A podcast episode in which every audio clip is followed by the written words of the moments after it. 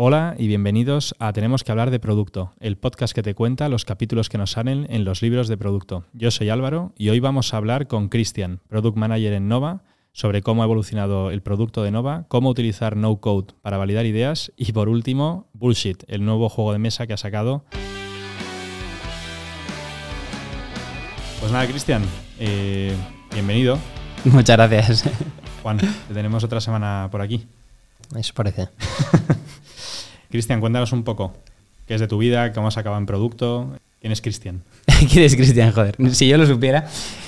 La verdad que tengo una carrera bastante random. O sea, yo, como un poco todos, ¿no? Product manager totalmente de casualidad. O sea, yo llegué un poco rebotado de la economía. O sea, yo estaba en el mundo de la economía y, joder, y estaba haciendo una carrera mejor de lo que me merecía, ¿sabes? Porque estaba haciendo banca en Estados Unidos, tema de banca multilateral. Y, realmente como que tampoco me flipaba y, descubrí el mundo de la tecnología. Entonces dije, Buah, vamos a saco a por la tecnología, que se ve como de con mucha más creatividad, más de construir, ¿no? Que ahí me di cuenta que era lo que me, encantaba.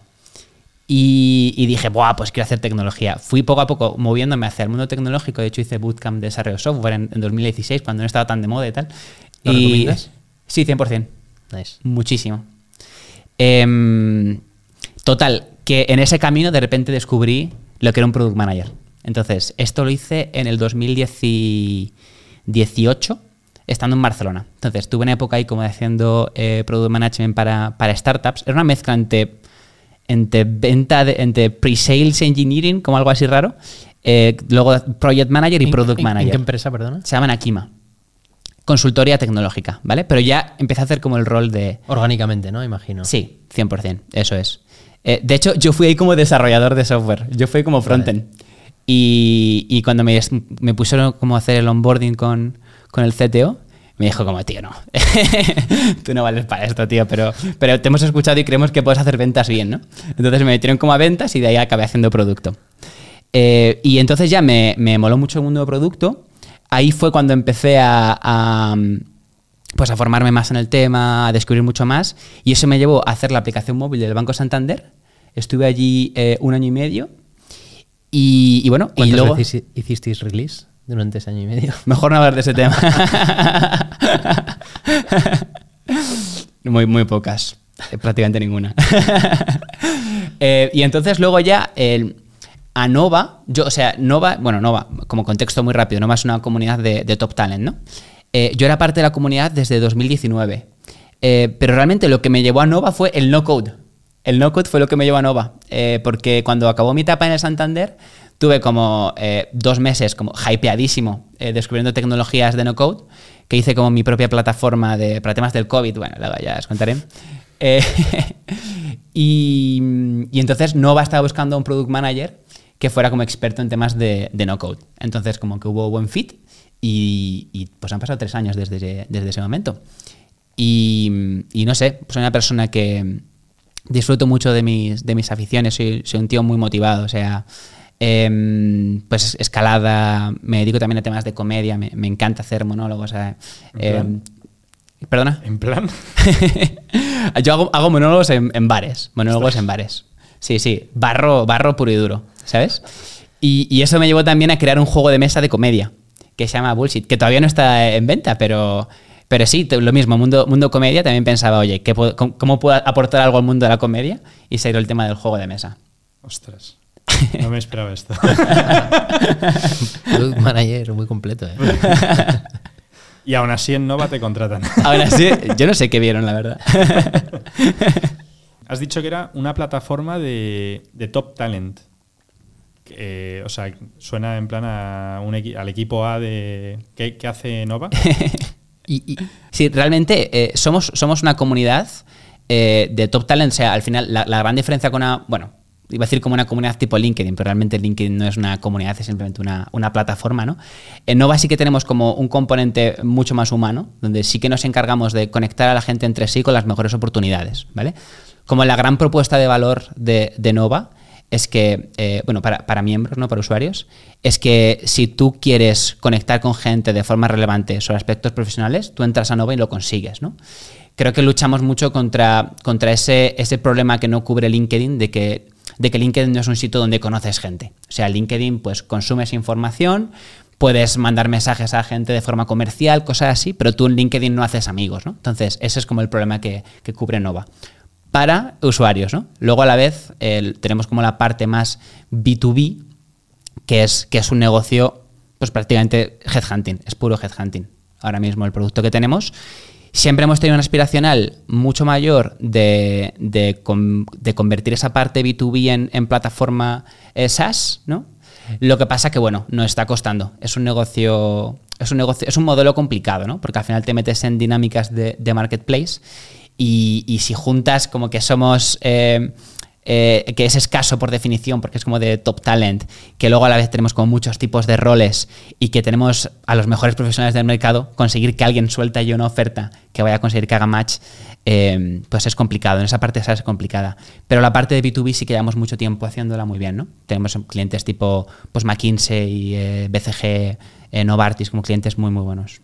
Porque claro, aquí creo que un poco la propuesta de valor era, cogemos al top 3%, ¿no? O Sí. Creo, que- creo que es el número, ¿no?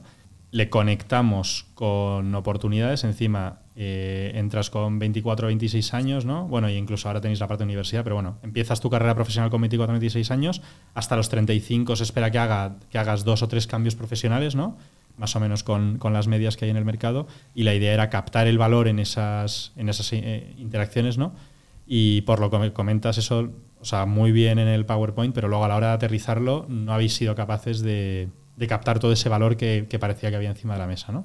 O sea, somos como muy capaces de, de, momento de, captar a esa persona y conseguir que, que le, aportemos mucho valor en su vida, ¿no? O sea, a esta gente sí que somos capaces de, de conectarles con personas muy afines, eh, proponerles contactos que al final, pues hemos presentado a un montón de gente con su co-founder. Hemos, eh, generamos, cada mes generamos unas 200 conexiones de mentoría. Eh, o sea, como que toda esa parte hemos llegado como a un product market fit bastante, bastante bueno. Y a nivel como... O sea, quieres Sí. decir la parte de conexión entre diferentes miembros. Conectar ¿no? a gente, eso es, sí, eso es.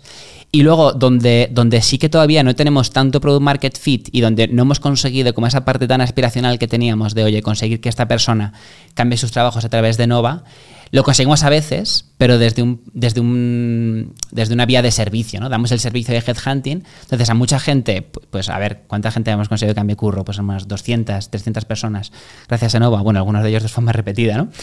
Pero, pero no hemos conseguido como crear una plataforma donde esto se pueda hacer de forma eh, sistemática y escalable, ¿no? Eso es lo que todavía no hemos conseguido. Entiendo que por eso también ha habido un poco el, el cambio de negocio, de modelo de negocio, ¿no? Que habéis tenido Sí. recientemente, que no sé si nos puedes contar un poco más. Sí, pues creo que es lo que comentabas tú antes un poco, ¿no? De, mm, ah, últimamente tuvimos un cambio importante que... mm, bueno, el contexto que tiene es como que realmente la, tanto el equipo como, como el aspiracional de, de la gente que estamos en Nova, a nosotros nos flipa, nos flipan las personas y nos flipa conectar a gente, ¿no? Y, somos como muy conscientes del impacto que genera, porque lo vemos en nuestro día a día, ¿no? Y nosotros vamos a los eventos, ¿no? Entonces, como que siempre nos ha gustado mucho como toda esa parte, pero vivíamos en la paradoja de, vale, esto es una parte donde aportamos mucho valor y, que queremos hacer, pero que no nos trae casi revenues, ¿no? Entonces, al final de- dependíamos 100% de cómo, él tiraba, de cómo tiraba el modelo más B2B de headhunting, ¿no? Entonces, claro, tú como, como, como product manager, ¿no? Si tienes que desarrollar una feature para, o para un cliente o para algo que piensas que va a aportar mucho valor a- al miembro, pues al final pues dices, oye, pues es que tengo que decantarme por el cliente, ¿no? Y eso rompía mucho con, con nuestros valores, ¿no? Porque nuestro principal valor es member obsession, ¿no? Nosotros, como conseguir tener mayor impacto con los, con los miembros. Entonces, para, para cambiar esta dinámica, pues lo que hicimos es incluir una membresía B2C, ¿no? Que las principales áreas donde aportábamos valor las metimos dentro de una, de una, de una membresía. O sea, Y había, entonces- había versión freemium. hay versión freemium. eh, esto es curioso porque tenemos para los usuarios que, que ya entraron en Nova antes de hacer el cambio, tienen versión freemium. Para los usuarios nuevos que van entrando ahora no tienen versión freemium. Vale. No, tiene sentido. Es muy jodido Sí. siempre hacer un cambio de pricing y, y adaptar a los clientes antiguos. Sí, es sobre muy, todo muy de- unas ñapas siempre. ¿Qué tal ha ido ese.? No sé si podéis compartir números, pero ¿qué tal ha habido esa transición de todo el volumen que teníais de gente que se había metido pensando que esto era gratis, ¿no? Sí. Y de repente llegas un día y le dices, oye, ahora me tienes que pagar todos los años eh, 120 euros. 120 euros.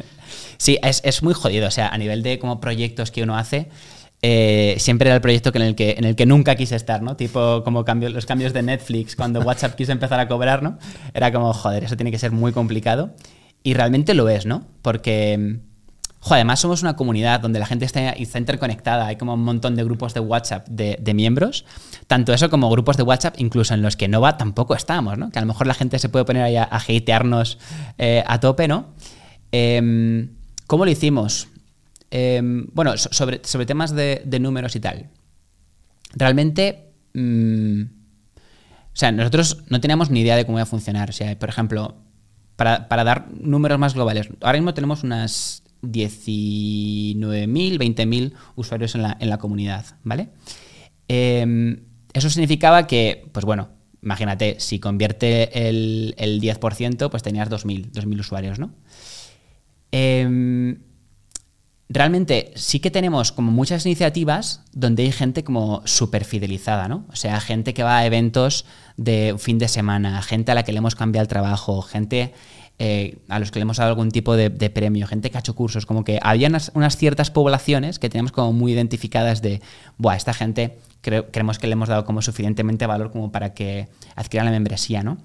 Y entonces hicimos como campañas súper targeteadas hacia estas personas, ¿no? O sea, no fue como, oye, ahora hay que pagar. Vale, o sea, a ver, para entrar un poco en detalle, que creo que este es un tema muy, muy chulo. ¿Avisasteis de que ibais a. Avisamos... eh, o no todo el mundo? O sea, comunicamos con cariño a, a cada persona.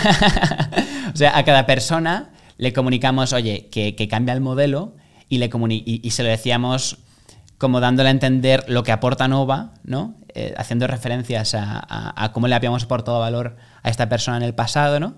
Y lo importante que era como para, para tener un modelo sostenible y donde pudiéramos Vale. seguir aportándoles valor. Que Netflix no hace falta que te convenza de que te va a subir el precio, porque el valor está clarísimo, ¿no? Y Sí. si no te gusta, te quedas sin pelis. Sí, Pero en un, producto o un servicio tipo Nova, a lo mejor Sí, es más complicado, más abstracto. sí.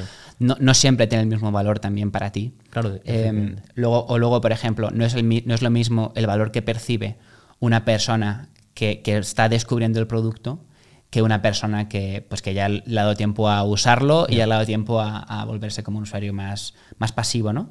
Luego, aparte, hay una, una parte clave de lo que aporta Nova, que es que aporta, digamos, como signaling, ¿no? O sea, es muy jodido entrar en Nova. O sea, nosotros le dedicamos mucho tiempo a, a revisar aplicaciones de gente y le ponemos mucho cariño seleccionando a gente. Entonces, el hecho de tú estar en Nova es algo bastante eh, como rewarding para esta persona, ¿no? Entonces, para un usuario nuevo, como que ahí también hay más incentivos que no tiene un usuario que ya lleva cinco años siendo Nova, ¿no? Y que ya lo tiene puesto en su currículum y que no se lo va a quitar ya, ¿sabes? ¿Qué, qué ratio de rechazo tenéis? De, re- de rechazo de, De alrededor de... Nosotros aceptamos al 40% de, de las aplicaciones que, que tenemos.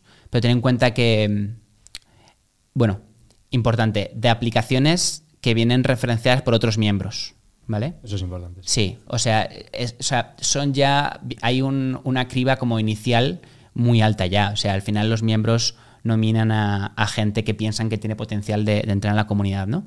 Si te vas ya a ratio de aceptación de, de gente que aplica a través de la web, porque ahora mismo hemos dado como la opción de que tú puedas presentar como una candidatura, ¿no? Para pues, poder ser también más meritocráticos y tal, eh, hay ya un ratio muy, muy bajo. O sea, no te sabría decir, pero me imagino que alrededor de 5% más o menos. Qué, Qué qué chulo. curioso, sí. Y volviendo al tema del pricing, eh, ¿qué, mm, qué tasa tuvisteis de, gente que- conversión, ¿no? Sí. Sí. ¿Era lo que esperabais? ¿No teníais ni idea? Porque es otra opción también. No, ni No, bueno, de a ver, no teníamos ni idea. No teníamos ni idea porque esto. Tú no sabes lo que. O sea, tú no tienes ni idea. O sea, había escenarios de. Buah, la gente flipa con nuestro producto, va a pagar. Eh, mucha gente. Hubo había- fricción, había gente que era detractor, o sea, internamente. Guau, guau, guau, esto fue una movida. Qué. Internamente fue una movida. Totalmente. sí, sí, en, en muchos, en muchos ámbitos, desde, desde más filosófico, desde negocio, desde, desde cultural, como en, en muchísimos aspectos, ¿no? Porque tocábamos, o sea, tocaba tantas cosas, tipo em, si era ético o no era ético, si la gente se iba a enfadar o no, si la gente iba a pagar, ¿no? Em, bueno, hemos abierto muchos melones a la vez. Me habías preguntado temas de, de expectativa versus realidad. Yo, por ejemplo, hice una. Tenemos como porra interna, ¿no? Y en mi porra, yo decía que, que 2.000 personas se iban a convertir. Y al final fueron 2.500. Yo soy un tío muy optimista. Ostras, pues yo soy un tío muy optimista. Entonces fue mejor de lo que pensamos. Luego hay un, hay un paréntesis importante que es que también a, gente que nos había aportado mucho valor, o sea, porque nosotros no solo aportamos valor a la gente, la gente también nos aporta mucho valor, ¿no? O sea, si tú haces ponencias con nosotros, si tú eres mentor de gente, si tú eh, has ido a eventos importantes, como que a esta gente también, a modo de agradecimiento, también hicimos descuentos importantes, ¿vale? Hay un porcentaje importante de gente que entró creo que era pagando mm, 46 euros o 60, ¿no? ¿Tú 46? Sí, esto, esto es importante, ¿no? Y, y era como, pues a ver, la, la gran prioridad también, realmente este proyecto no nace para cobrar a los usuarios actuales, sino nace para poder monetizar el crecimiento futuro. Pero tienes que hacer algo con los usuarios actuales, ¿no? Entonces, eh, esa fue la decisión que tomamos. Eh, sobre el, el precio, cómo lo pusimos y el research y todo esto, pues es una historia bastante interesante porque eh, hicimos un research al respecto, un análisis de, de pricing, que era un modelo Van, no sé qué, tenía un nombre de, de holandés, el que, el que creó ese modelo. Suena fiable. Suena fiable. Pero básicamente son como cuatro líneas que se cruzan y te, y te dan como un rango en el que más o menos tienes como el óptimo, ¿no? De, oye, ¿cuánto es demasiado caro?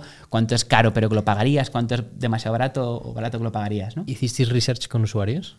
Hicimos research con usuarios, eso es, con 200, con 200 usuarios. Ah, joder. Eh, sí. Eh, y entonces, con este research mm, eh, nos salía que poniendo el precio entre 40 y 50 euros iba a convertir el 50% de los, de los usuarios. Y esto, bueno, perdona, y por un one-time fee, o sea, por un pago inicial y, y ya estaría, ¿no? Eh, Desde historia es muy graciosa porque entonces llegamos, estuvimos un mes desarrollando como este nuevo modelo, eh, lo implementamos, estuvo un día en producción, los usuarios empiezan a pagar a un ratio de los que más pensábamos nosotros y dijimos, cortar, cortar máquinas, cortar máquinas, quitamos la feature y lo cambiamos. Y dijimos, joder, oye, no, claramente estamos dando más valor al usuario de lo que estamos eh, cobrando, lo podemos llevar mucho más alto, ¿no? Y es ahí donde cambió el pricing a 120 euros eh, anual. Por año. ¿eh? Qué barbaridad. Tío, es que me parece la pera. Eh, porque, tío, hasta que no le pones el precio, no tienes ni puta idea de cuánto están dispuestos a pagar tus Claro. clientes. Hasta que no llega el momento y te pagan de verdad. Literalmente. Todo lo demás son, son No, opiniones. Y hay, y hay una cosa que a mí me parece súper interesante. Bueno, el último año como que me han llegado varios, varios artículos y tal sobre todo el tema de que el movimiento open source de todo gratis, claro, no es sostenible. O sea, tú tienes equipos desarrollando cosas que te aportan valor porque Claro. si no lo utilizarías, ¿no? Entonces, claramente el usuario está dispuesto a pagar algo, ¿no? Eh, entonces, el haber trasladado esto a algo que, que en teoría era un modelo B2B, que el usuario ahí es pues, un agente un poco pasivo, ¿no? O sea, que está dentro de la comunidad, pero se monetiza por otros lados y de repente decir, oye, que si te estoy aportando valor a ti, voy a capturar ese valor. Claro. Y luego, pues ya veremos, ¿no? Eh, también me parece una reflexión súper buena. Eh, Total. Porque al final también generas usuarios más engaged, ¿no? Usuarios que han decidido invertir un dinero en, en el producto, ¿no? Y que están dispuestos a darle más como una oportunidad. Como un sesgo de ya que he pagado. Literal.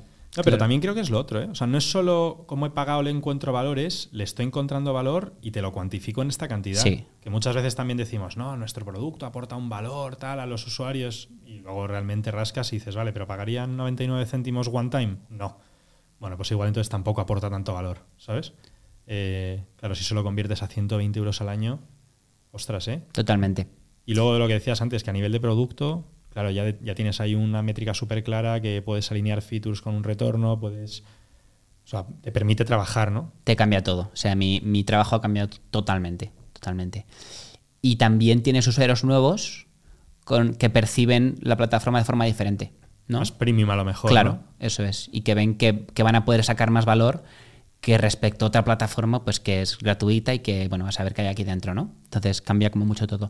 Y yo creo que de hecho, de hecho ese fue el principal problema que tenía el research que hicimos, ¿no? Como que el research no era capaz de calcular que el hecho de que el precio fuera más alto también iba a, iba- a generar que el usuario, hubi- hubiera usuarios que percibieran más valor, ¿no? Qué bueno. Oye, y una pregunta, porque es que a mí me está entrando ansiedad de pensar un producto para captar eh, talento, un producto para hacer headhunting con empresas, un- una, una red social que antes has dicho como LinkedIn, no, pero bueno, realmente, o sea, toda la parte de Connect, eh, Sí. en algunas cosas incluso puede que sea hasta más rico que, que LinkedIn, ¿no? ¿Cuántos equipos de producto tenéis en Nova? Ah, Claro, o sea, a mí me salen por lo menos tres squads con tres diseñadores, eh, otros 12 ingenieros, ¿no? No, no, somos un equipo muy pequeñito. Eh, en los últimos meses hemos sido cinco personas, tres desarrolladores, un, un diseñador y, y yo. Ahora dentro de poco volvemos a ser dos desarrolladores más, pero, pero sí, no, no, muy, somos muy pocas personas. Ostras, ¿eh? Al final, o sea, no, no hay- solo hay un squad. No, no, un ya, ya. squad, un squad que hace todo. Y además haces monólogos, productos físicos. Bueno, Sí, que eso lo hace el diseñador. Hay que mantener el equipo motivado. Monólogos son las plannings, ¿no? Sí, literal. Eh, Eh, sí. Cinco personas. A ver, al final, pues es una cuestión de priorizar, ¿no? Es una cuestión de priorizar de... decir justo eso, que tener organizarás un bien. framework. o sea, yo no, no soy una persona muy organizada, la verdad. Tengo suerte de que estoy rodeado de personas muy organizadas. Y, y eso como que balancea, ¿no? Como que mi jefe es muy, muy organizado. Incluso la persona que está también en, en diseño de productos es también una persona muy organizada y eso me viene fantásticamente. ¿Usas alguna herramienta que recomendarías para el día a día? o- Yo tiro a saco de Notion. Notion es mi, mi herramienta del día a día. Tú también, ¿no? Yo no me lo he tatuado porque no me mueven las agujas, pero sí, sí. ¿Y tú cuál decías? Que Yo cada vez más Notion. también. cada vez más, ¿no? Sí. sí. Es que tiene ese puntito de flexibilidad. Y los emojis. Los emojis. Y los emojis. Joder. No, pero. De hecho. eh, bueno, paréntesis, ¿no? Pero eh, sé que Microsoft ha sacado su versión de Notion. ¿Sí? Google estará a punto de sacar su versión de Notion. Tengo curiosidad con qué va a pasar. Ya ves. Porque, claro, estos son 8 pavos al mes por ¿Por qué no lo han comprado? Pues Sale barato. probablemente saldrá más barato desarrollarlo. Es No. que son muchos billions, ¿eh? Claro, es que Notion ya es muy grande. Ya. Joder, es grandote. Eh, pero claro, a mí me dices eh, suite de Office con algo que se le parece a Notion y si te mantiene toda esta parte de que puedes tirar de la API, puedes publicar páginas, es que tiene como también muchas cosillas que funcionan muy bien en el ecosistema de desarrollo. Que bueno. eh, Notion, si quieres patrocinar este podcast, ¿Cuál será el pricing del, del- del podcast? Un Hacemos una de encuesta. licencias, añito de licencias. Em, Entonces, nos has comentado antes que mm, priorizabais la parte de B2B porque es la que trae revenues a la empresa. Ahora que estáis cobrando la membresía, ¿cómo es ese juego a la hora de priorizar dónde ponéis los esfuerzos? ¿En la parte de valor que aportas a los miembros o valor que aportas a la parte B2B?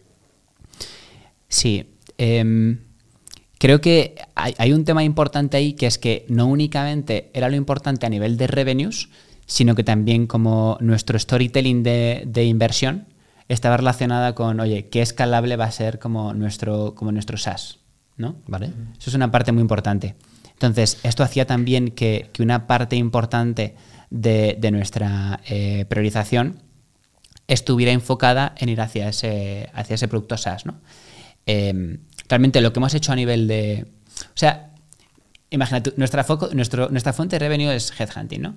Si tú lo piensas, a nivel de producto que puedes hacer en, en, en headhunting, la gran realidad es que tampoco puedes hacer demasiado, ¿no? O sea, al final, el headhunting, ¿cuál es el modelo? Pues oye, tú tienes un cliente que quiere al mejor candidato, ¿no? Y ese mejor candidato es darle, eh, convencer a cuatro o cinco candidatos lo más rápido posible para que pues, le puedas hacer una oferta lo, lo antes posible, contratarlo, ¿no? Y que tú te lleves un fee al, al éxito, ¿no? Entonces, dentro de ese modelo hemos hecho algunas inversiones tecnológicas y tal. La realidad es que no hemos movido demasiado eh, como la partida, ¿no? O sea, la cosa sigue bastante, bastante parecida, ¿no? Además, es, un- es una área en la que ya hay gente haciendo esto desde hace mucho tiempo, ¿no? Sí, sí, sí, sí. Y que hay mucho software ya creado también, tipo ATS y tal. Entonces, 100%, como que realmente ahí no, no ha habido tanta, tanta capacidad como de, de- innovar o de cambiar tanto, tanto el negocio, ¿no? Eh, a nivel de producto, lo que ha sido más interesante, yo te diría que ha sido sobre todo el trabajo no code, ¿no? Porque, porque todo esto que estoy comentando de que el modelo eh, es como complicado de calibrar, de marketplace, todo esto, esto te lo estoy contando porque he lanzado dos prototipos de, no code al mercado eh, y ya sé que, nos la hemos pegado las dos veces, ¿no? Entonces, eh, hemos lanzado, bueno, dos veces lanzamos un producto que se llamaba Telescope, em, que era básicamente una especie de plataforma de headhunting inverso, donde tú, si nos comunicabas como que estás buscando oportunidades eh, como miembro, eh, pues como que de forma anonimizada empresas te podrían contactar, ¿no?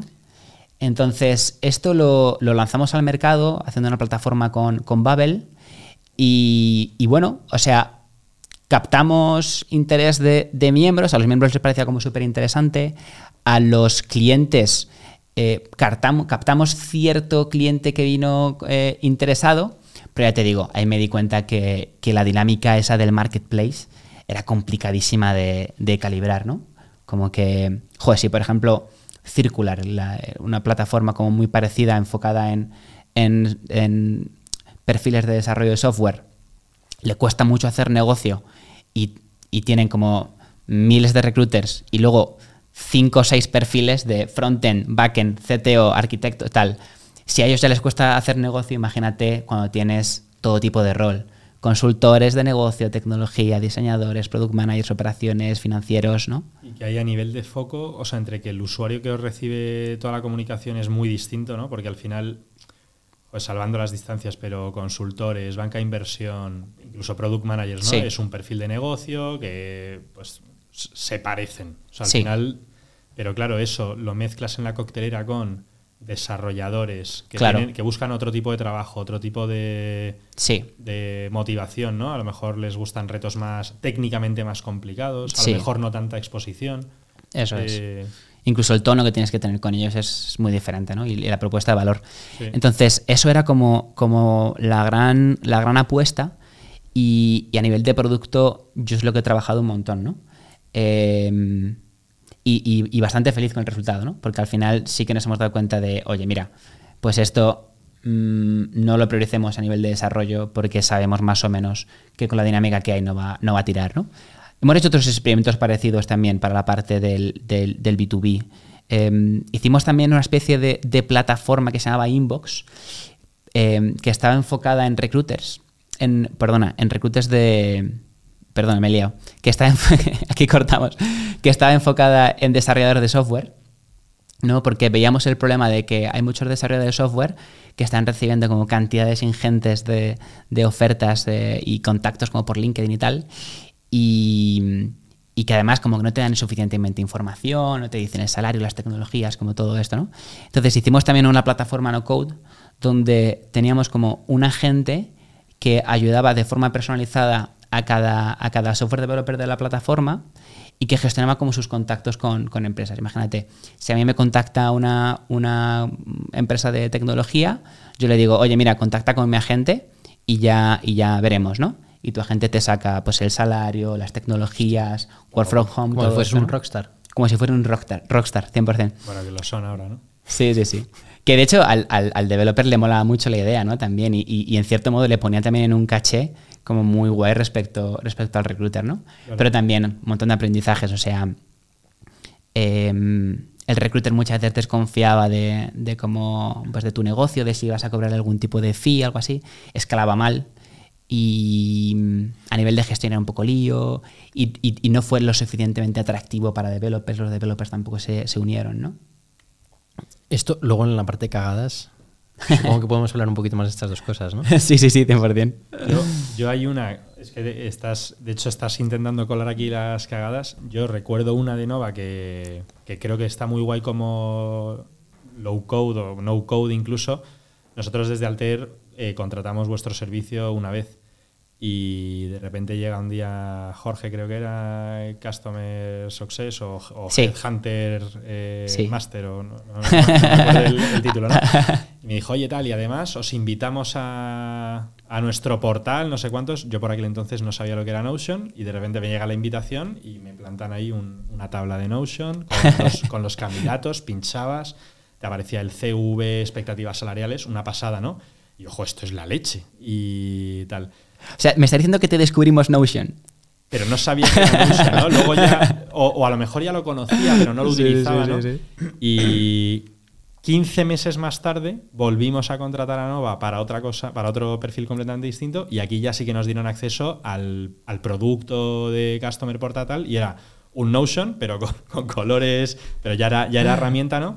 Y me pareció muy guay esa forma de iterar con clientes, con empezar a mostrar valor desde el día cero, ¿no? Y, y prototipar de una forma súper sencilla algo que es una herramienta accionable, porque encima me acuerdo, bueno, o sea, tonterías, ¿no? Porque eran tics y cosas así, pero podías rechazar a un candidato, podías pasar la siguiente fase, podías ponerle comentarios. eh, que hay veces que cuando pensamos en no code, eh, tienes que yo qué sé, tienes que hacerte máster de Babel y Claro. hay un servicio de IAM y no sé qué. Y muchas veces compartiendo un spreadsheet, ¿no? Puedes empezar a 100%, validar 100%. un montón de cosas. Estoy totalmente. O sea, somos unos locos del, del no-code y, y creo que es de las cosas más guays de, de todo este tiempo y todos los aprendizajes que he tenido, ¿no? Y de hecho, bueno, os comentaba, llegué a Nova por el no-code. Llegué a Nova por el no-code. Y mm, en ese sentido, sí, o sea, siempre que podemos... O sea, siempre hay mucha incertidumbre en las cosas que vas a, a desarrollar, ¿no? Entonces, ¿hacemos investigación y tal? Sí, la hacemos, hacemos entrevistas, todo esto. Pero yo personalmente tampoco soy tan fan de ello porque... Ojo. Voy a decir algo heavy, ¿no? no soy tan, tan, tan, tan fan. O sea, es algo que hago, pero siempre siendo muy consciente de que, de que la realidad es muy diferente a lo que sucede en una entrevista. Y que tampoco soy la persona más capacitada del mundo para hacer esa entrevista, ¿no? O sea, ¿Por qué?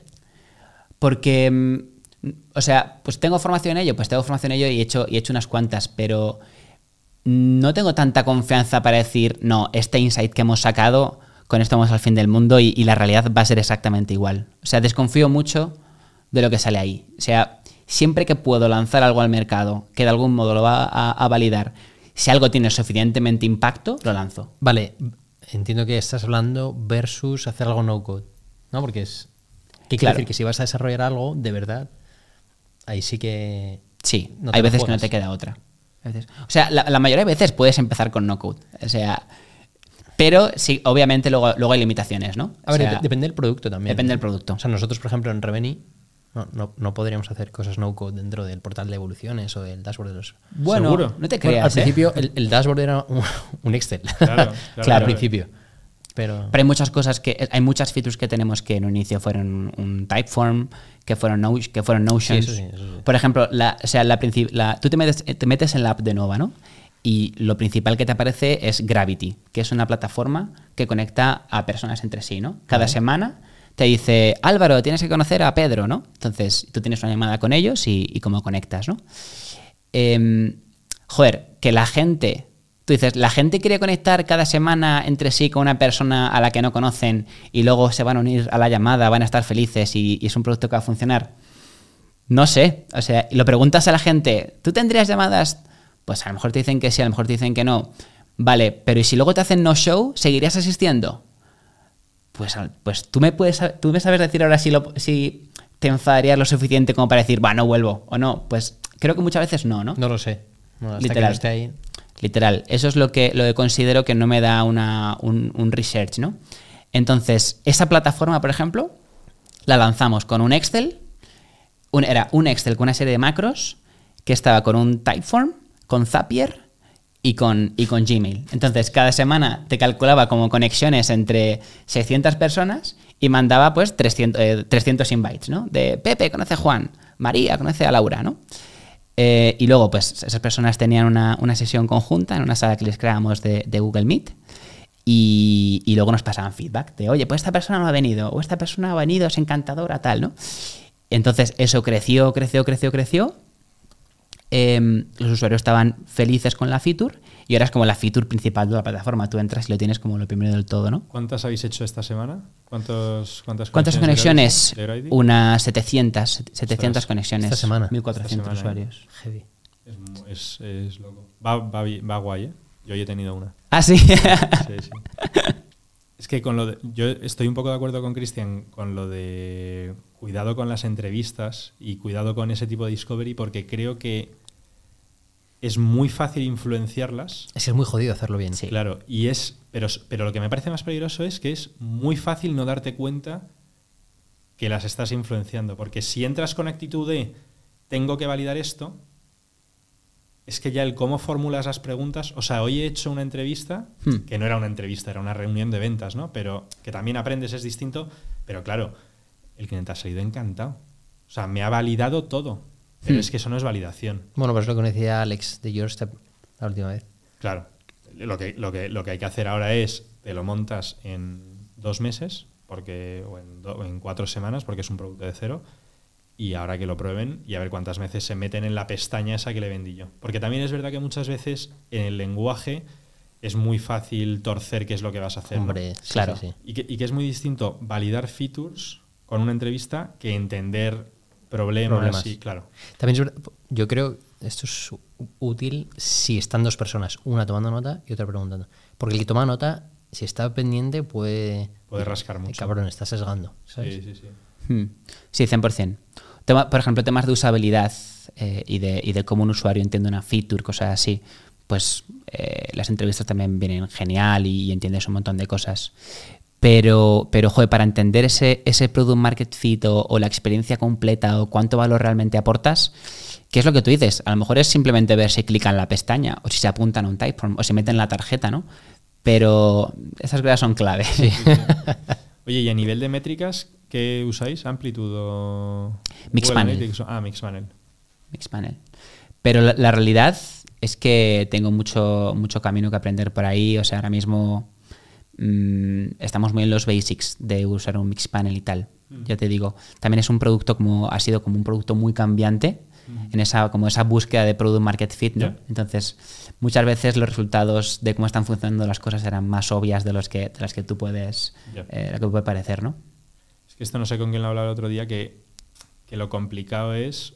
O sea, instrumentar es lo fácil, que parece Sí. que es lo difícil, y luego lo complicado es plantear una hipótesis y que la validación como que te lleve a sorpresa, ¿no? Hmm, Porque claro. claro. hay muchas veces que dices, joder, si pongo el botón aquí debería tener más conversión.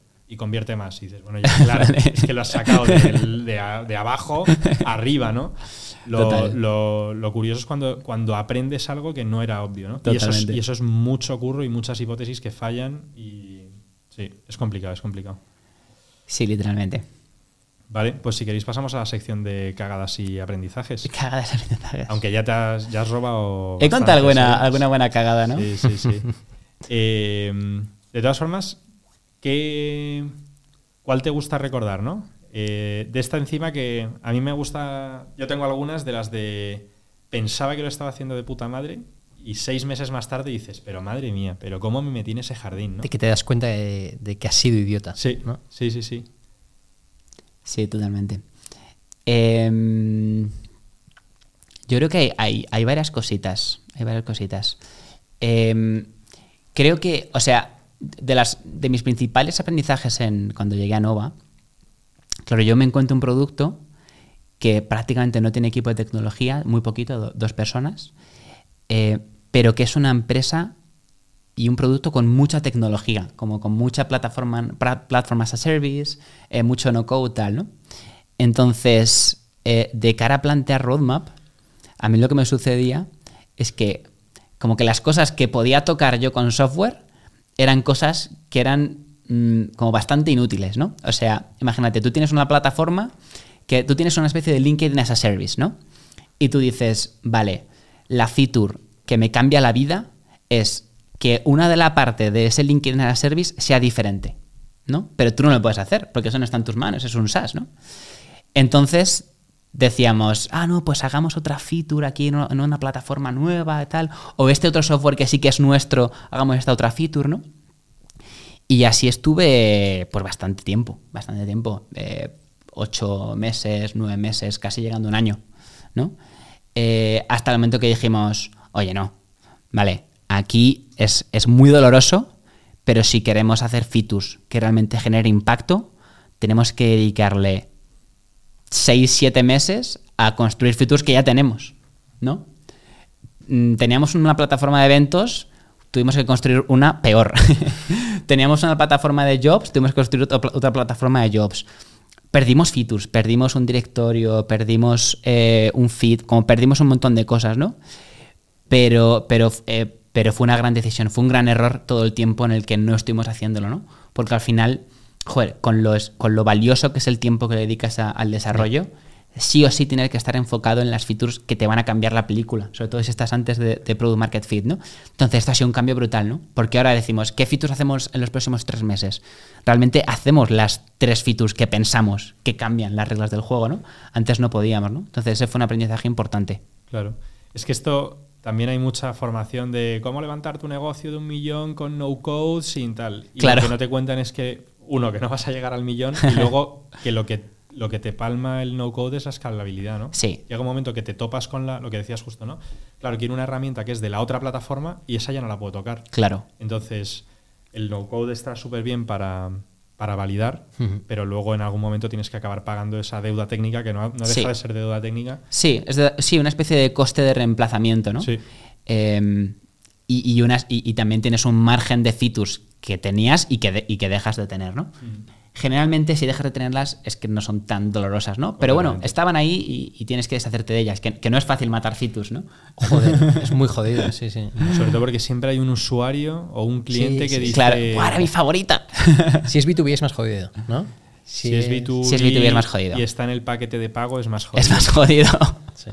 Eh, completamente. Sí. Y, mm, vale, y una pregunta, porque me ha gustado mucho lo que has dicho antes de he acabado siendo product manager eh, de rebote, ¿no? Sí. O por accidente. ¿Qué le recomendarías que no hiciera a alguien que está escuchando este podcast que quiere meterse a product manager y no tiene nada de background en ese ambiente? Sí.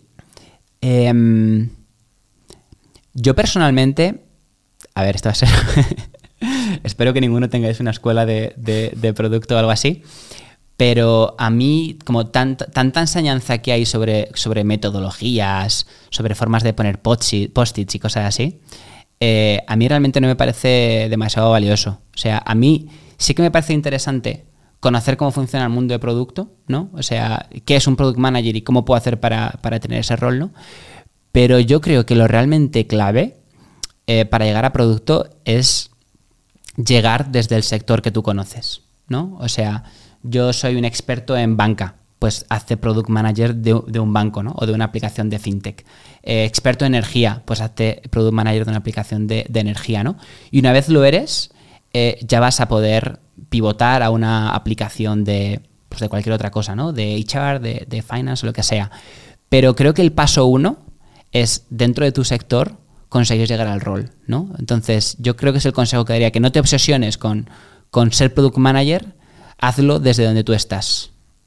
Es buen, No sé buen cómo lo veis vosotros. Completamente, porque es que encima si no pagas el curso que te enseña Scrum eh, para que luego te pongas a trabajar y te digan, no, lo importante es entender al usuario, entender al usuario. Y dices, joder, si estudié biología y trabajo en Claro. una aplicación de payments, Claro, claro, literal. ¿cómo voy a entender al usuario? ¿no? Sí, Creo que tiene sentido porque al final mucha gente que es PM lo, lo ha sido de manera orgánica, ¿no? Sí. En- Sí. Dentro de lo que estaba haciendo. eh, Entendías el contexto, ¿no? sí. Y de repente te dicen, oye, de hecho, a mí me pasó así, es, oye, tú ponte a hablar con el equipo de desarrollo, tú que entiendes de qué va esto fuera de la aplicación, ponte a hablar con el equipo de desarrollo y diles lo que tienes que hacer, ¿no? claro. Eh, Sí, y yo, a ver, yo soy de los PMs que está bastante obsesionado con el negocio. O sea, o sea yo, entiendo, yo entiendo el PM como la persona que maximiza el ROI de- del gasto tecnológico principalmente. ¿no? Entonces, creo que para tú poder maximizar el ROI tienes que entender cuáles son los números de, de la empresa ¿no? y cómo esos números varían. O sea, como buen PM tienes que hacer cosas que traigan pasta, ¿no? Sí. A corto, medio largo plazo. Sí, sí, sí. traigan profit. O que traigan pasta o que bajen costes. Vale. Eh, Sí, literalmente. no, me ha gustado mucho como lo, dice, lo dices. El otro día en AITNIC fue de invitado Javier Escribano y justo decía que lo que más le mola de una entrevista de producto, o sea, cuando entrevista a alguien de Product Manager, es que le acribille a preguntas de negocio, ¿no? Claro. No que te cuente, oye, ¿y qué- ¿en qué tecnología programáis? O en qué... No, no. Eh, oye, pero esto, logísticamente, ¿cómo gestionas esto? ¿Qué costes te deriva tal? ¿Quién paga? Eh, ¿Quién aprueba? ¿Quién compra? ¿no? ¿Quién, quién- Claro. todo, como todos los vectores estos de- del producto. Que es clave, ¿no? Al final, si tienes que decidir dónde va la unidad de tiempo de, de- de esa innovación, tienes que saber qué tecla estás tocando, ¿no? O sea, es, es, es vital. Vale. Mm, y, y- y ahí como últimamente con, como con esta conversación de- del, del CEO de Airbnb, del Brian Ches- Sí, Chesky, sí, ¿no? sí. Como hablando mucho del, del founder-led, eh, como, como founder-led product o algo así, ¿no? Como que él, como su vista de fundador es como la mejor de cara a hacer producto. A mí me parece interesante, ¿no? Porque eh, creo, que, creo que el founder, o sea, creo que esto funciona porque el founder entiende muy bien todos los números de la empresa, ¿no? Entonces creo que el PM realmente tiene que entender el negocio tan bien como el founder, si quieres hacer bien tu trabajo.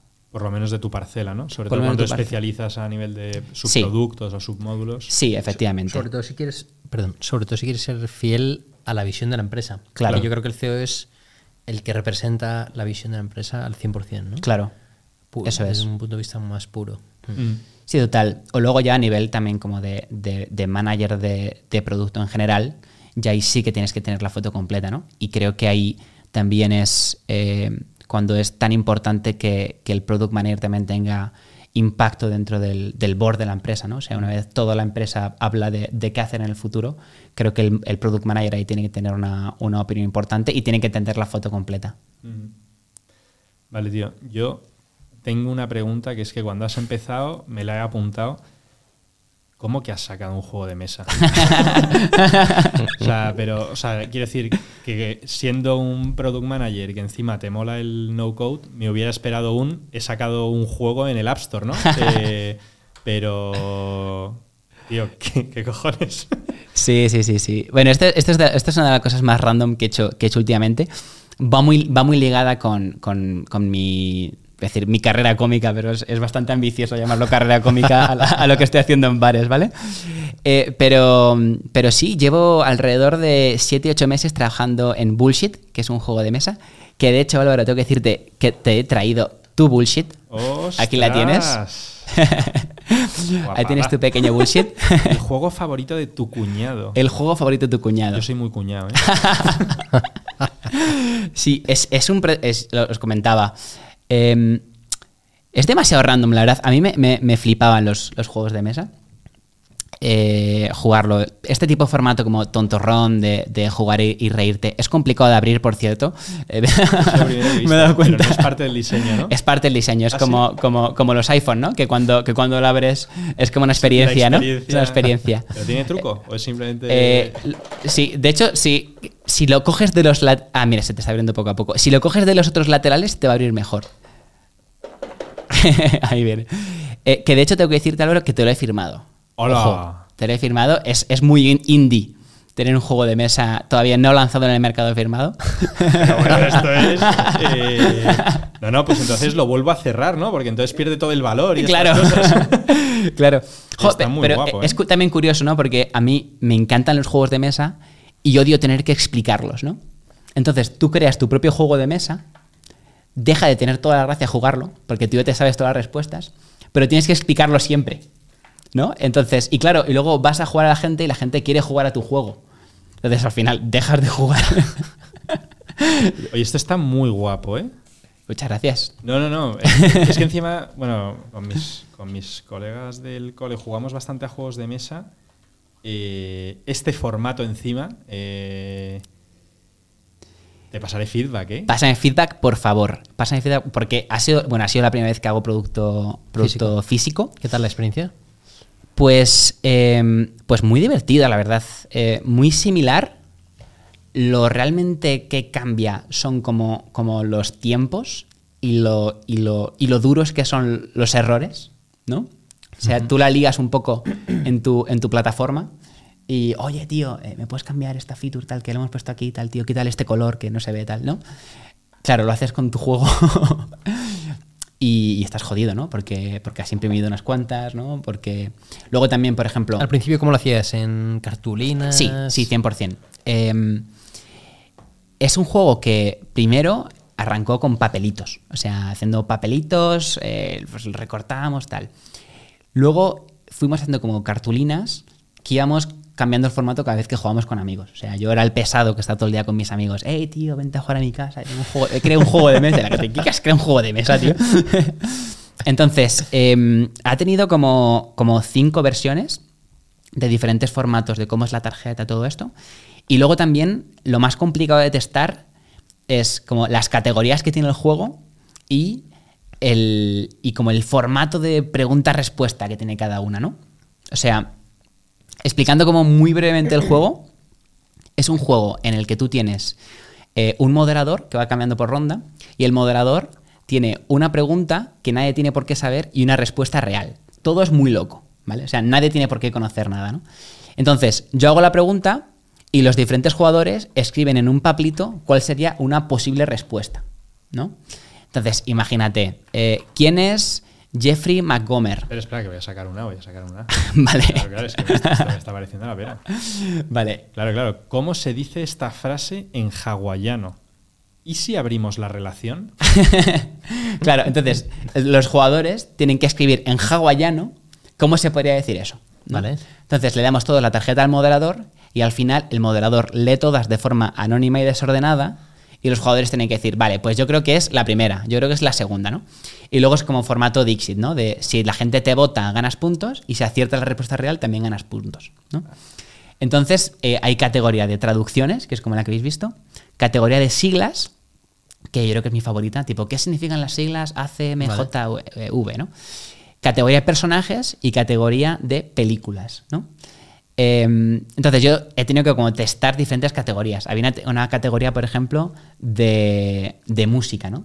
Tipo, ¿qué grupo canta la canción Adiós, cariño? ¿no? Y a lo mejor es un grupo vasco de los 70 punk, ¿no? Entonces, esa, esa categoría también molaba, pero al final no entró en el juego. Y de hecho, para la segunda edición, que va a llegar en marzo, que va a tener versión web también. Ah. Al final he tirado, la de tirar al monte. Literalmente. Más fácil actualizar, ¿no? Sí, sí, sí, Corregir- sí, sí. Corregir los, los estos de, de ortografía, ¿no? Literal. Product Led Growth también, tú juegas con gente, tienes su mail, tal, un montón de cosas. Eh, y eh, voy a meter categoría de palabras y categoría de muertes random. Ostras. Vale, pregunta. Es que si- siempre digo pregunta y soy gilipollas. Vale, una pregunta. Un momento. Cuéntanos cómo has validado las categorías, cómo ha sido el proceso. Eh, si partías de una serie de ideas que tú has ido peloteando a alguien. Y dos, em, ¿cómo, cómo lo has puesto en práctica en las fases anteriores a, a lanzarlo? ¿Siempre han sido amigos? Y, y si es así, ¿cómo te has enfrentado a que no hubiese un sesgo de, de, oye, eres mi amigo, tío, no te quiero joder? Claro. Te voy a decir que me gusta cuando realmente no me gusta. Sí, literalmente. O sea, realmente estoy todavía en proceso de validación. Vale. O sea, realmente el juego se ha lanzado y, y voy a hacer un esfuerzo en llegar a gente que no conozco para que me den feedback para esta segunda edición, ¿vale? Pero no se puede decir como que ya es el juego definitivo, ¿vale? Vale. Eh, el proceso de validación, o sea, había una serie de categorías que yo imaginaba que iban a funcionar medio bien, ¿no? Estándar de mercado, ¿no? Vale. Tipo eh, de siglas, había algunos juegos donde se utilizaban, películas Discovery, como medio... competidores, Sí. Discovery competidores, justo. De hecho, hay un juego relativamente parecido que se llamaba Absolutas Idioteces, eh, donde algunas de las categorías ya estaban y que era un juego épico. O sea, es un juego épico que se descatalogó en España porque, bueno, era un, era un formato como muy antiguo, muy old school, eh, y ya no está, pero tiene muchísimos seguidores eh, ese, ese formato de juego. Entonces, había, te digo, había categorías que sabía que funcionaban y luego había categorías que parecían muy graciosas, pero luego jugando con amigos no lo eran tanto. Porque a lo mejor la de, la de grupos de música, la gente decía, pues, Melendi, Niña Pastori y no sé quién, y la gente no se reía, ¿vale? O sea, no daban como pie a que la gente fuera como tan imaginativa. ¿no? Entonces, esa categoría, por ejemplo, se fue fuera.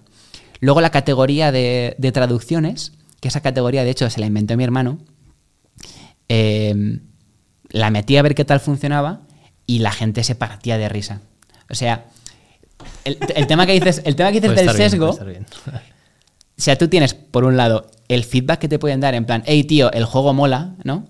Pero luego tienes el, el feedback de partirse el culo. O sea, tú cuando ves a alguien llorar de la risa, dices, vale, no creo que real, no, lo está fingiendo. ¿Sabes? Entonces, de, ahí- de lo validaba. Eh, y entonces, realmente esta edición es, es validación, es validación pura. Es, es un MVP de unos 2.000 euros, me he gastado. Te iba, a hacer, En- te iba a hacer esa pregunta. Sí, sí, sí, sí, sí, sí. Unos, unos. Bueno, es más, es más dinero en realidad. Si, si le metes algunos impuestos y tal, se te quedan en 2.500 o así. En, en 500 unidades, eh, que, cual- que tienen como de objetivo principal llegar a extraños, ¿no? Llegar a que extraños me den su, su feedback. Oye, Has validado con emociones, tío. He validado con Qué emociones. Eh, ¿Cuánto has tardado? ¿Cuánto han tardado en fabricarte esto? Em, se tarda más o menos alrededor de, de un- unos 15 días. ¿Qué va? Sí. En 15 días tienes un juego de mesa con. Es que el. el- Un sprint. el- Un sprint de un sprint, no, pero es que es una barbaridad. Es que para los que lo vayan a oír, te viene con las instrucciones, con un taco de. De no, te papeles, estoy, ¿no? no estoy haciendo publi, ¿eh? O sea, esto es en plan que me está sorprendiendo el, Sí, el sí, detalle sí. con el que lo puedes pedir. Hojas de puntuaciones para los colegas. Cuatro bolis de oro. De oro, literal, ¿eh? No, pero que me parece Del como mejor muy- oro que había en China. No, es que esto cuando lo he visto he dicho, igual me lo, lo- ¿lo has metido tú a, posteriori. No, ¿O no, no, no, Viene viene con el todo. juego, me parece O sea-. Y luego lo que te esperarías que son pues las cartitas, ¿no? Claro. Eh, Claro. Eh, a ver, esto ha sido todo Alibaba. Eh, Alibaba es un, es un producto Ah. increíble. O sea, estoy demasiado hype con Alibaba. Eh, sí, o sea, mucha profesionalidad en, en todo lo relacionado con, con producción, ¿no? Eh, o sea, he tenido un consultor, en, en- una chica consultora en China, que ha estado literalmente dos meses ayudándome con tipos de papeles, con tipos de impresiones, formatos de cajas, cómo se podían solucionar los problemas que yo tenía. No, Una locura, una locura. Qué fuerte. Pero y, y en los 2.500 euros están todas estas cosas. Sí, sí, sí, me sí. está sí, pareciendo sí. brutal, ¿eh? Es, es una locura. O sea, cuando descubres Alibaba, dices, mi vida ha cambiado. O sea, que vale un boli de esos. Muy Nada, poco, muy poco, muy poco. 10 céntimos, 5 céntimos. Menos, Menos de 5 céntimos. menos, un menos, boli. Menos, menos. Me voy a Sí. poner a revender bolis aquí en España. sí, literalmente. Qué guapo. O sea, al final, el, el modelo de- del juego y dos semanas. Estoy flipando, ¿eh? Sí. Es que- luego, tienes, sí. luego tienes la parte negativa, que es el envío desde China hasta aquí. Ah, que son. No, Dos es que me vas a meses. decir ahora 7 días. De- depende, depende de cuánto pagues. O Vale. sea, alrededor de, yo te diría, entre, entre siete días y un mes y medio. vale, pero es que hay empresas que desarrollan software agile Sí. que despliegan una vez al trimestre. sí, literal. Claro, o, o sea, menos. o menos. O menos. Entonces, o menos. ostras. eh, Sí, sí, literalmente. Claro, eh, yo, yo creo que el, el tema del juego, tienes por un lado, al igual que en el software, tienes conocimiento técnico de no, qué es, qué es una API, qué es eh, pues no code, todas estas cosas. En mundo físico tienes temas técnicos de papeles, de tamaños, de sangrías, como cosas así, ¿no? Otros retos. Otros Claro. retos a los que pues literalmente yo no tenía ni idea, ¿no? Incluso a nivel de diseño utilizas plataformas diferentes. Porque nosotros pues estamos acostumbrados a un Figma, un Sketch, ¿no? Claro. Sketch que en paz descanse. Pero, por ejemplo, el producto físico es eh, eh, Adobe Illustrator, ¿no? Entonces Anda. yo he tenido que, bueno, he tenido ayuda, pero luego también yo he tenido que editar ahí con Illustrator y es un mundo en el que no hay píxeles, por ejemplo, son milímetros vectores, y ¿no? Claro. centímetros, ¿no? Eh, entonces tiene como sus retos, pero realmente todo era súper, súper, súper parecido, ¿no? Incluso temas de pricing, tal, como es todo, es todo extremadamente parecido, ¿no? Lo único que no tienes margen de error. O sea, si has creado 2.000 unidades, te las has traído y están mal, comes. por algún motivo, pues Claro. te las comes. Claro, claro. Eso es tal cual. Y. O sea, ¿qué tienes? ¿500 cajas en tu casa? Sí. No, no, Ah. no, no. Trabajo con un proveedor que se llama Big Blue. Ajá. Ah, son sí. par- eh, les conocemos. Sí, ¿no? Eh, sí, no, es un proveedor bastante guay.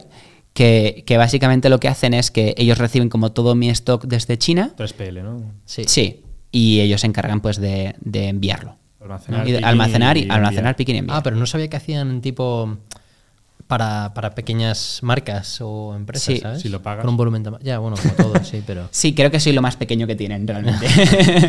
Oye, y, a, y por- a través de dónde lo vas a vender? ¿Te has montado un Shopify o algo? sí, eh, me he montado un Shopify, efectivamente, pero... pero ¿Admites devoluciones? Acepto devoluciones. Ojo.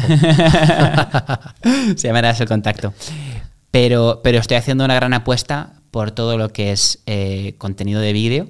¿Vale? O sea, a partir de. Bueno, es que es- es- se va a lanzar en, en- en días el, el juego. Entonces, vamos a ir a, a- Bueno, hablo de vamos como si lo estuviera haciendo con alguien, ¿no? Eh, pero- eh, prácticamente a Reel diario y a TikTok diario, haciendo entrevistas en la calle, eh, jugando Ah, eh, chulo, partidas tío. con cómicos, luego patrocinando shows de comedia. Voy a estar patrocinando dos shows, uno Ah, qué que se llama Dos Tintos y otro que se va a llamar Montando el Pollo. Entonces el juego va a estar ahí por un lado, en la mesa, tipo pues como las tazas de la resistencia, Vale. ¿no? Pero luego en cada, en, en la parte de montando el pollo, eh, van a estar haciendo eh, en, cada, en cada programa hay una sección que es bullshit y van a jugar a una tarjeta del ¿Ah, juego. sí? ¿no? ¿Con el público?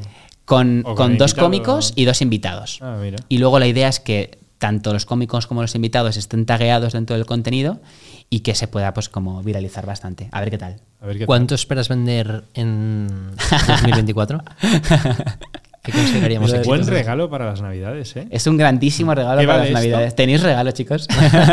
¿Qué vale esto? Por- Va a valer 24 euros. Ah, bueno, está bien. Está en precio. Está en precio, ¿no? No, pero es verdad. Es que es lo que dices Sí. tú antes del pricing. ¿Qué cobran mis competidores esto? Sí, literalmente. O sea, ¿Sabes que estaría guapo? Hablar contigo dentro de unos meses y que Ah, nos ya ves. Sí, a ver qué tal. Si ha ido Eh, bien, sobre- si no, ya no, si no ha ido bien, desaparezco. sobre expectativas, pues la verdad no tengo ni idea. O sea, no tengo ni idea porque, porque ya te digo, es que dependo tanto, o sea, bueno, en mi cabeza, ¿eh? Dependo tanto de que funcione el contenido. eh, o sea, si, si el contenido me funciona bien y se viraliza mucho y está como muy presente en redes y tal, pues no ¿Quién sé, sabe? mil unidades, por ejemplo, sería un objetivo como ambicioso. Mil unidades sería como un objetivo guay. Suena bien. Sí. una pregunta, con el tiempo que tienes de restocaje, eh, claro, o sea, si, de- si de repente te va de cojón, claro, si te lo compran todos los oyentes del... Pre-order. hay pre-order, hay Ah, pre-order, el claro. pre-order, claro, claro, claro. Es que Sí. yo de la parte de retail he trabajado muy poco, entonces toda esta parte no... no- esos Es truquillos un- no me los sé. es un reto, es un reto esto de cómo gestionas el, el stock y tal, sobre todo cuando te tarda tanto tiempo Claro. en, en llegar, ¿no? Em, la verdad que no tengo ni idea de cómo va a ir. O sea, la idea también es que la segunda, la segunda edición, que llegaría a partir de abril, marzo, algo así, que esté también en Amazon. Ah, bueno, claro. Y, y estando en Amazon, la idea es tener un poco más de grifo, de poder decir, oye, pues vamos a apretar para por lo menos poner un poco más de publicidad y tal. Pero a ver qué tal. O sea, a ver, tengo, tengo mil, mil ideas en la cabeza. O sea, me gustaría arrancar un show que- del juego en febrero o así. De, de- ta- también con cómicos, jugar con el público, que el público llegue, tenga un typeform, tipo eh, ostras. con 10 con 10 tarjetas, ¿sabes? Qué bueno. Que tengas que hacer respuestas y luego jugar en vivo con cómicos y con el público a las, a las respuestas que han puesto, ¿no? Y que pueda incluso ganar a alguien y tal. Eh, vale, demasiadas cosas, la verdad. Qué bueno. Bueno, pues nada, esto. Tenemos algún oyente que nos ha criticado mucho porque hablamos de producto y nunca hablamos de producto físico. Pues aquí va esta. Dice Rocco. Sí, hablo de Rocco. Cristian, pues muchas gracias por venir. Oye, una pregunta. eh, ¿A quién crees que deberíamos traer al podcast? Eh, bueno, muchas gracias. Eh, os voy a recomendar a Martín Azcue, que es la persona que está eh, encargada como de producto, innovación en toda la parte de, de Bizum. Y creo que va a tener buenas historias que contaros. ¿Sí? Barro. Mucho barro, ¿no? hay barro, hay barro ahí. Qué bueno. Pues nada, oye, muchísimas gracias. Muchas gracias a Google for Startups también por dejarnos usar el Creative Studio. Y luego, como, como siempre, oye, si queréis colaborar, eh, pues siguiendo a Tenemos que hablar de producto en Spotify, en Apple Podcast, hemos metido Evox, Amazon Music. eh, si tenéis alguna plataforma que queráis, pues nos escribís. Y luego, por supuesto, comentando y difundiendo. Eh, tenemos ya siguiente invitado para, o bueno, invitada para el siguiente mes, que es María, Product Manager en Holded. Así que nada, te esperamos aquí, María, y muchas gracias, chicos. Muchas gracias. Gracias.